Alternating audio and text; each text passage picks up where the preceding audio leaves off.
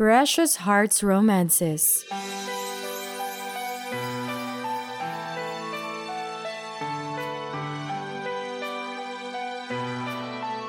Impostor by Marta Cecilia. Copyright 1997 by Precious Pages Corporation. Narrated by AJ Caloza. Chapter 12 Nagising si Divina nang maramdamang may tao sa silid niya. Mabilis siyang bumangon. Sina? Agad na natakpan ang bibig niya. Nagpumiglas siya. Shh! It's only me. Bulong ni Jason na dahan-dahang inalis ang kamay sa bibig niya. Jason?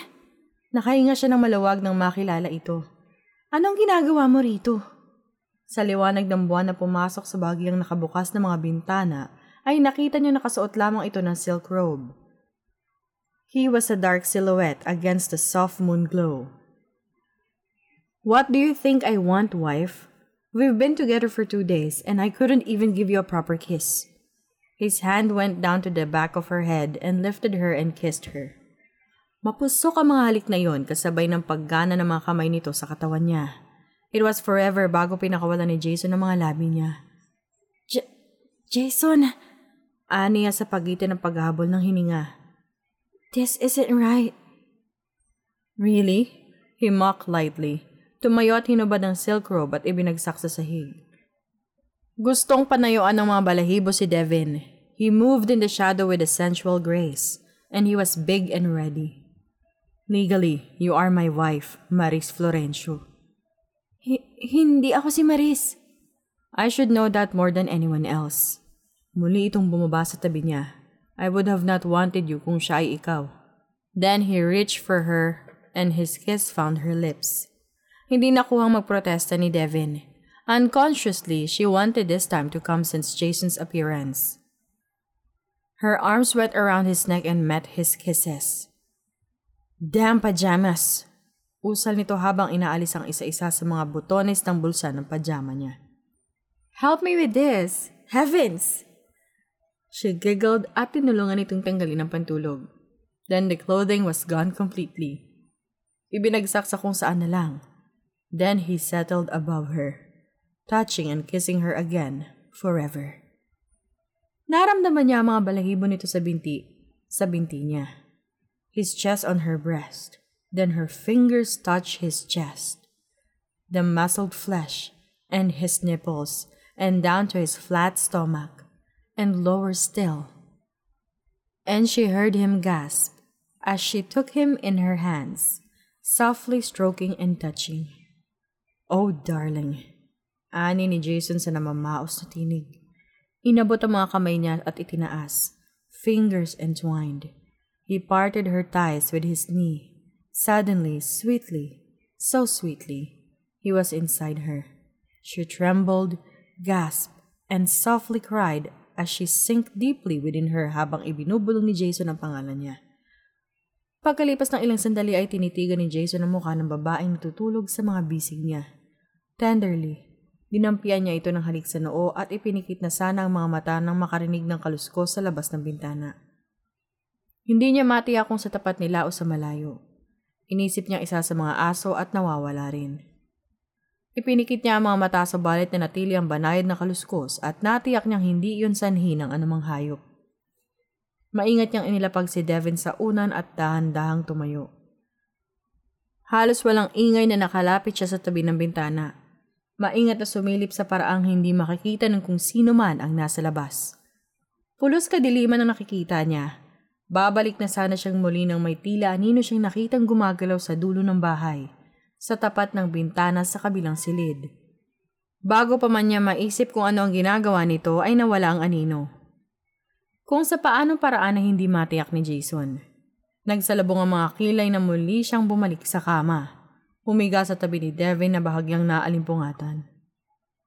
I love you, Jason, she murmured in her sleep.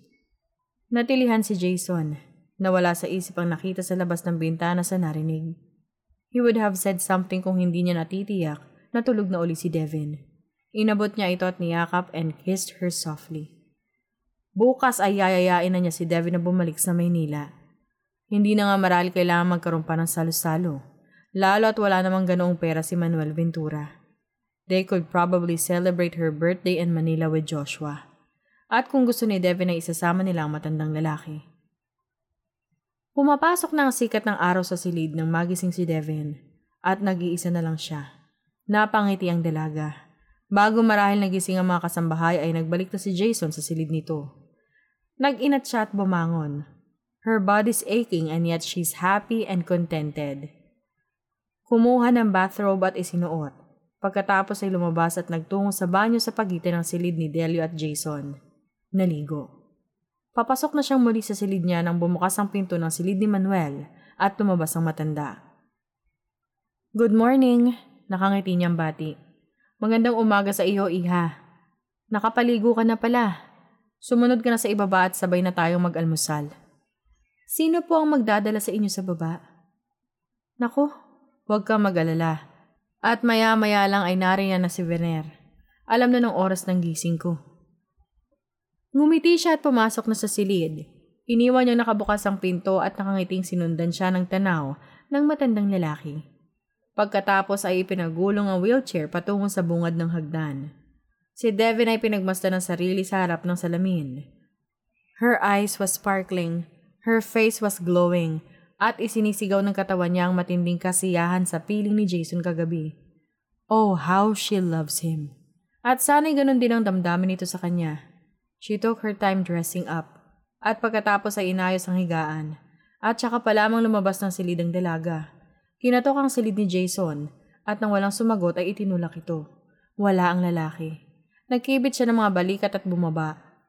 Sa dining room ay naroon si Don Manuel at nagkakape. Maupo ka, Ninya at saluhan mo ko. Nakita po ba ninyo si Jason? Tanong niya kasabay na paghila ng silya sa tapat ng matanda at umupo. Inabot ang perkolator at nagsalin sa tasa. Hinigop muna ng matanda ang kape bago sumagot. Inihatid si Stella sa bayan sandali. Tulog ka pa at sa akin ipinagbilian sabihin sa iyo. Kasama po ba nila si Delio? Ewan niya subalit may bahagi ng dibdib niyang nakadarama ng panibugho na malamang magkasama si Stella at si Jason. Nakikita niya kung gaano kagiliw ang madrasta sa lalaki. Bata pa ito at magandang totoo. Tumiim ang mukha ng matanda. Nagkibit ng mga balikat. Hindi ko na iniintindi ang lalaking iyon. Dala ang pick-up at kagabi ay hindi umuwi at iyon ang dahilan kaya nagtungo sa bayan si Stella upang hanapin ang anak. Baka naman ho nasabit sa barkada. Wala naman talaga kay Delio ang pansin niya. Kumukuha siya ng tiempo para sabihin sa matanda na siya si Divina. At mukhang nagagalit pa yatang nabanggit si Delio. Pero wish ang anak na yun ni Stella niya.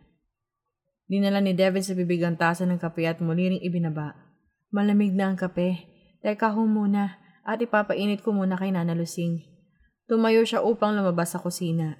Nasa may pintuan na siya nang magsalita si Manuel. Nasa palengke si Lusing Ninya, kasama si Vener, kanina pang alas 6. Di ako na lang ho ang mag... Mabilis na lumingon si Devin at nagsalubong ang mga kilay na tinitigan ng matanda. Kanina pang alas 6? At si Stella na may... Sino ang nagbaba sa inyo dito? Noon niya na po nang wala ng silya di gulong ang matanda, kundi nakaupo sa silya sa mesa. Nasaan ang wheelchair ninyo? A sudden evil gleam shone in his eyes. Hindi mo ba nakita sa itaas malapit sa bungad ng hagdan niya? Nanlaki ang mga mata ng dalaga. Itinoon ang paningin sa mga binti ng matandang lalaki. Hindi kayo lumpo? Napaniwala ko ang lahat, di ba?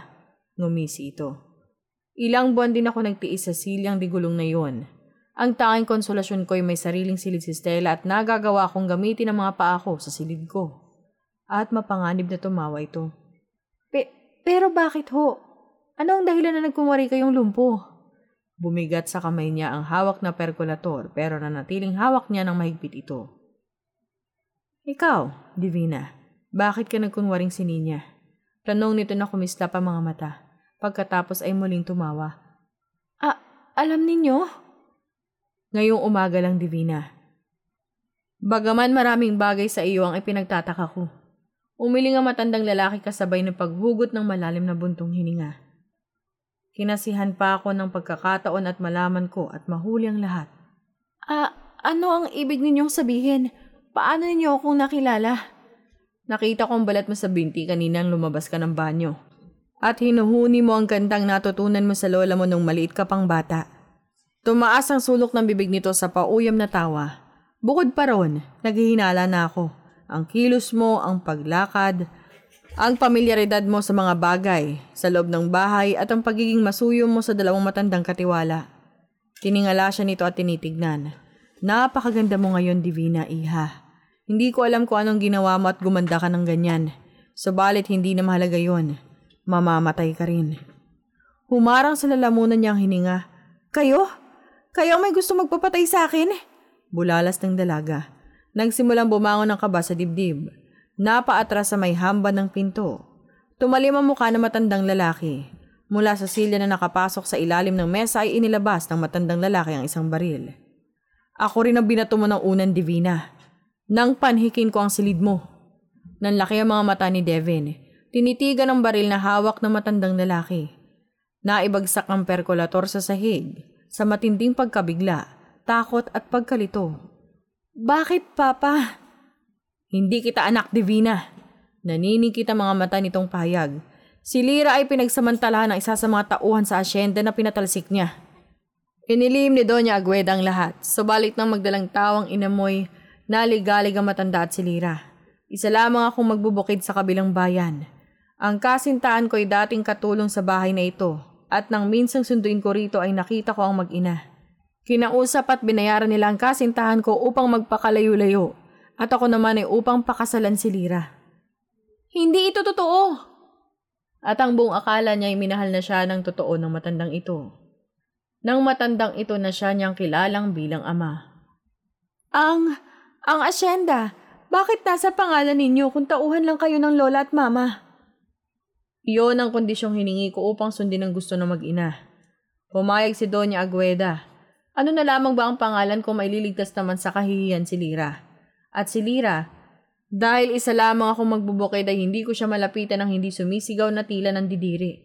At wala akong magawa kundi gamitan siya ng dahas sa tuwina. May mali siyang sumungaw sa mga mata nito at pagkatapos ay dumura ito sa sahig sa matinding pagkakasuklam. Hinamumuhian niya ang uri namin dahil napakaganda niya. Bumisi ito. Pero madali kong nagawa ng paraan ang katayugan niya. Pumuno sa mukha ni Devin ang mga mata ng matinding sindak. hindi totoong nahulog sa kabayo ang mama? Napalabas kong aksidente, Divina. Aksidente? Napaungol ang dalaga. Pagkatapos ay lumipad ang mga mata sa matandang lalaki na maalala ang abuela. Ang, ang lola, please, wag niyong sabihin. Tumalim ang mga mata ni Manuel. Tusong matandang yon kahit na nagpapakitang giliw ako hindi niya ako pinagkatiwalaan. Umiling ito. Sakit ang ikinamatay ni Doña Agueda Divina. Malinis ang kamay ko sa matandang yun. Hindi niya ako binigyan ng pagkakataong patayin siya ng maaga-aga. Sa kabila ng magalang na anyo at pakikipag-usap ay alam kong kinasusuklaman niya ako. Hindi niya matanggap na nakiusap siya sa akin para pakasalan ng anak niya. Hindi niya matanggap na ang isang hamak na tulad ko ay nakasama niya sa bahay na ito. Pero bakit ako? Lakad, Divina! Nauubos ang oras natin sa maraming mga tanong. Nag-iba ang tono ng boses nito, naging marahas. Lakad! At huwag kang magkakamaling gumawa ng hindi mabuti. Hindi ko gustong gamitin ang baril na ito dahil maingay pero wala akong pagpipilian at uubusin ko sa mukha mo ang bala na ito. Itinaas nito ang baril sa mukha niya. Nahihintakutan si Divina na humakbang paatras. Hindi sinasadyang natabig nito ang paa ng perkulator na bumagsak at gumulong pa uli patungo sa kusina. Sa likod ka dumaan. Mauna ka sa akin ng dalawang dipa at bilisan mo bago pa may dumating. Pero, bakit pati ako? Lumingon siya dito subalit muling itinaas ni Manuel ang baril sa kanya. Sisirain ang balang itong mukha mo, Divina. Kung hindi ka magmamadali, hindi mo gustong maging pangit uli na kahit patay ka na hindi gustong tignan ng mga taong mukha mo. Labas! Walang nagawang dalaga kundi ang sumunod. Mas makakaisip siya ng paraan kung magtatagal ng kaunti ang buhay niya. Mataktika niyang hinablot mula sa tenga ang hikaw nang binuksan niya ang screen door sa likod. Gusto niyang dumaing sa sakit. Natitiyak niyang dumugo ang tenga niya. Ibinagsak niya ito sa sahig kasabay ng pagbagsak ng pinto habang naiwan pa sa loob si Manuel. Subukan mong tumakbo, Divina, at sabog ang bungo mo.